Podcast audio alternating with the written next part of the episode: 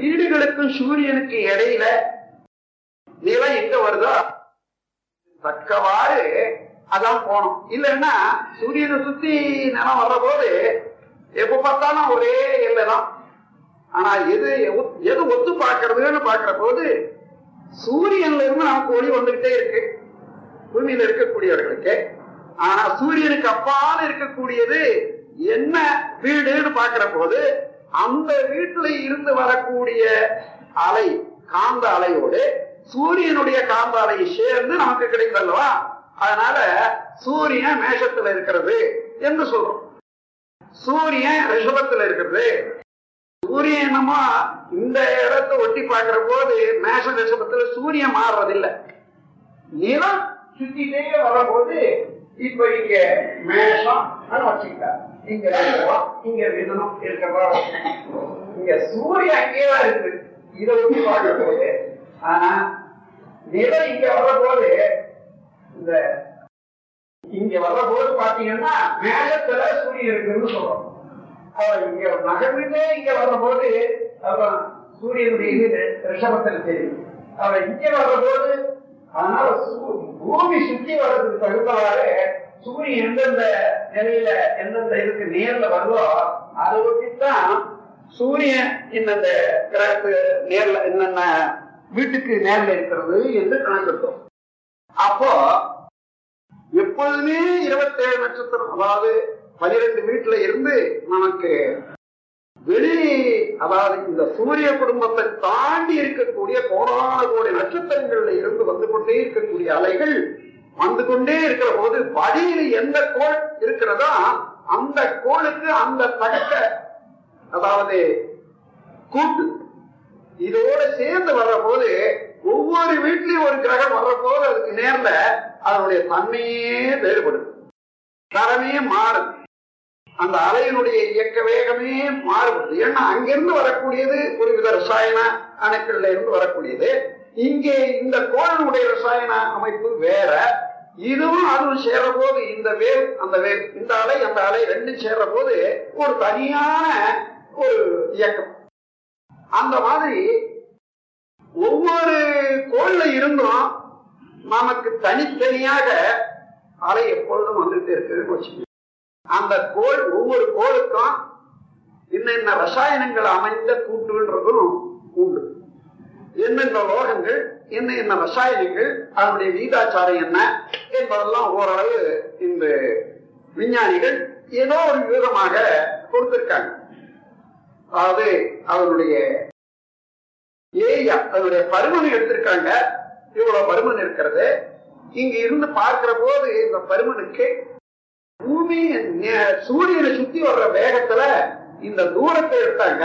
தூரத்தையும் பருமனை எடுக்கிற போது இவ்வளவு வேகத்துல சுத்துதுன்னு சொன்னா அதனுடைய டென்சிட்டி அதனுடைய எடை இவ்வளவு இருக்கும்ன்றத கணக்கு இவ்வளவு எடை இருந்தாதான் அந்த மூமெண்ட் வரும். அதை விட எடை இருக்குன்னா அந்த மூமெண்ட்ல குறையும். அதனால முறையாக அதனுடைய ஓட்டம் இருக்கிறதுனால அதை வச்சு என்ன கணக்கிட்டாங்க இப்ப என்ன கணக்கிடுறாங்க? அதனுடைய அளவு. அதன் பிறகு தூரம். அழுத்தம் இந்த மூன்றையும் வச்சு கொண்டு தான் அவருடைய ஓட்டை இப்படி அமைந்திருக்கிறது என்பதை கண்டுபிடிச்சு இப்போ அப்படி அந்த டென்சிட்டியை வச்சுக்கொண்டு என்னென்ன ரசாயனங்களால் அமைஞ்சு இருந்தால் இந்த டென்சிட்டி வரும்? அங்க இருந்து வரக்கூடிய வேகத்துல வரக்கூடிய ஒரு அலை என்னென்ன விளைவுகளை தருது என்பதை இதுவரையில ஓரளவு கண்டுபிடிச்சிருக்காங்க பாருங்க. அதை வச்சுக்கொண்டு என்னென்ன ரசாயனங்கள் உண்டு என்பதையும் ஓரளவு யூகமாக சொல்றாங்க. அப்படி இருக்கிற போது நமக்கு உலகத்துக்கு என்ன கிடைக்கிறது என்று வச்சுக்கொள்வோம். இந்த ஒன்பது கோள்களில் இருந்து எப்போதும் அதை வீசி கொண்டிருக்கிறதா நேற்று முந்தானோ அதை வளர்க்கிறேன். ஒவ்வொரு சிறு அணுல இருந்து கூட அது சுற்றி கொண்டே இருப்பதனால அதுல இருந்து ஒரு அலை வீசிக்கொண்டே ஸ்ப்ரெடிங் விரிவு அலை வந்து கொண்டே இருக்கும். அவைகள் பல கூடி வர்ற போது அதோட சேர்ந்து இன்னும் ஒரு அலை பாரமாக்கும் அதை விட இன்னும் மொத்தமா வர்ற போது அப்படி பல்வேறு விதமான அலைகள் ஒன்று சேர்ந்து ஒவ்வொரு பொருள்ல இருந்தும் வெளியேறிக்கொண்டே இருக்கின்றன. அத்தனை அலைகள் சேர்ந்து எந்த பொருள் மீது தாக்குகிறதோ அந்த பொருள்ல இந்த அலைகளின் குணம் கேரக்டர் அதாவது தன்மை இவற்றை அந்த பொருளை இருந்து ஊக்குவிக்கும் தூண்டுதல் கொடுக்கும். அதனாலதான் உதாரணமா சூரியன்ல இருந்து நமக்கு சூடு வருது வெளிச்சம் வருதுன்னு சொல்றமே ரெண்டு தப்பு. எல்லாம் எப்படைய வரணும்? அந்த சூரியன்ல இருந்து அலைதான் வருது. அந்த அலை பூமியின் மேல மோதும் போது அந்த அலையினுடைய தன்மை வெப்பத்துல இருந்து வர்றதுனால இங்க ஒவ்வொரு பொருளுக்கு ஏற்ப தண்ணீர்ல அணுக்கள் கல்லுல அணுக்கள் இன்னும் சாதாரண மணல் அணுக்கள் இப்படி ஒவ்வொரு பொருளையும் மோதுற போது அதனுடைய ரசாயன தன்மைக்கு ஏற்ப ஒளியினுடைய பிரதிபலிப்பு உண்டாகும். ஒளியினுடைய பிரதிபலிப்பு உண்டாகிற போது சூடு தானாகவே சூடு உண்டு. அந்த சூடு ஒளி ரெண்டும் சூரிய வெளிச்சம் எங்க படுதோ அந்த அலையின் காரணமாக அங்க தூண்டப்பட்டு இங்கே சூடும் வருது ஒளியும் இந்த சூடு ஒளியில் சூரியன்ல இருந்து வர்றது என்பது நமது சாதாரணமா கற்பனை. உதாரணமா நிலத்துல இருந்து மேல ஒரு முப்பத்தையாயிரம் அடி நாற்பதாயிரம் அடி ஐம்பதாயிரம் அடி போகணும்னு வச்சுக்கிறோம். அங்க என்ன உண்டாகுதுன்னா ஜீரோ டிகிரி அதாவது குளிர் குளிர்ச்சி இந்த வெப்பம் நமக்கு இப்போ தொண்ணூத்தி எட்டு தொண்ணூத்தி எட்டு டிகிரின்னு சொல்றாங்க எண்பத்தி எட்டு டிகிரின்னு சொல்றாங்க இல்லையா? அது இருக்கவே இருக்காது. அவ்வளவு குளிர்.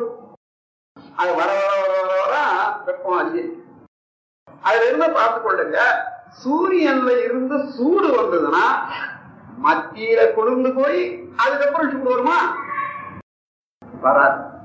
அப்போ நமக்கு கிடைக்கக்கூடிய சூடு நிலத்தில் இருக்கக்கூடிய அணுக்கள் அணுக்கள் எல்லாம் அதாவது சூரியன்ல இருந்து வந்த அலைவேகத்தினாலே தூண்டப்பட்டு பிரதிபலிக்கக்கூடிய சூடு தானே தவிர வெளிச்சம் தானே தவிர வேற ஒன்றும் இல்லை இதுல ஆச்சரியப்படலாம். சூடு ஒன்னா இப்ப பரவாயில்ல ஒத்துக்கலாம். ஒளி வரலன்னு சொல்றீங்களே அதை எப்படிதான் யூகிக்க முடியும்? ஒண்ணுமே தெரியலையான்னுட்டு சில சொல்லலாம். கொஞ்சம் அது கொஞ்சம் விஞ்ஞானம் பத்தோட பார்த்தீங்கன்னா அதை கூட கண்டுபிடிச்சோம்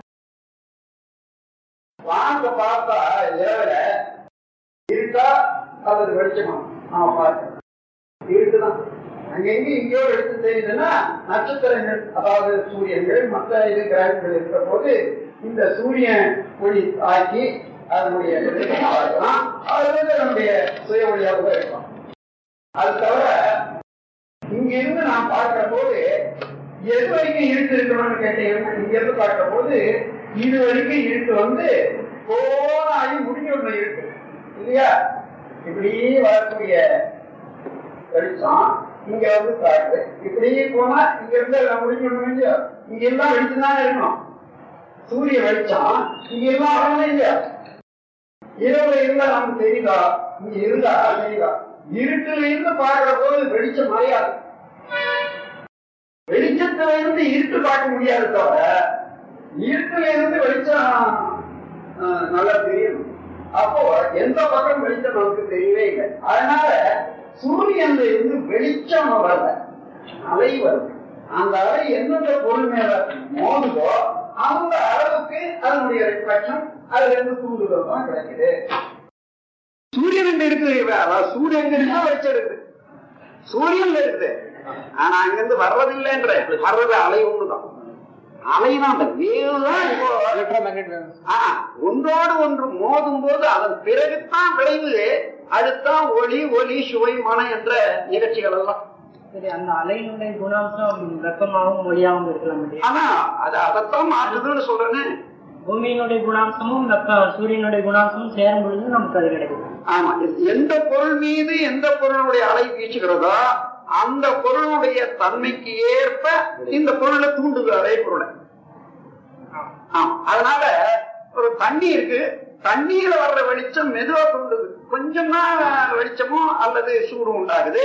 கல்லுல அதே இது, அதே சூரியன் அதிகமான சூட்டையும் வெளிச்சத்திலையும் பிரதிபலிக்கும் அதான் அது அது அந்த ரசாயன தன்மைக்கு ஏற்ப இன்டென்சிட்டிக்கு தகுந்தவாறு அந்த பிரதிபலிப்பு தூண்டும் தூண்டும் போது அந்த தூண்டப்பெறும் சக்தியும் வேறுபடுது அதாவது ஒரு பொருளை பொறுத்த விஷயம் அல்லவே அல்ல. இல்லவே இல்லை. அப்படி பாத்தீங்கன்னா இந்த பிரபஞ்சம் முழுவதும் ஒவ்வொரு பொருள்ல இருந்தும் ஒவ்வொரு பொருள் மீது அலை வீசி வீசி வீசி வீசி அந்தந்த பொருள் ஒரு அத என்ன சொல்றதுன்னா அத தனித்துவ தனித்தன்மை சாலிடாரிட்டி ஒண்ணு ஒண்ணுக்கும் தனித்தனியாக ஒரு தன்மையை வந்து இவ்வளவு தூண்ட பெற்றோம். ஒவ்வொன்றுக்கும் இம்யூனிட்டி ஒரு அளவு வச்சுட்டு அதனுடைய இயக்க தொடர்னால வந்த இம்யூனிட்டி அப்படியே பாதுகாத்து வந்துட்டு. நம் கடமை.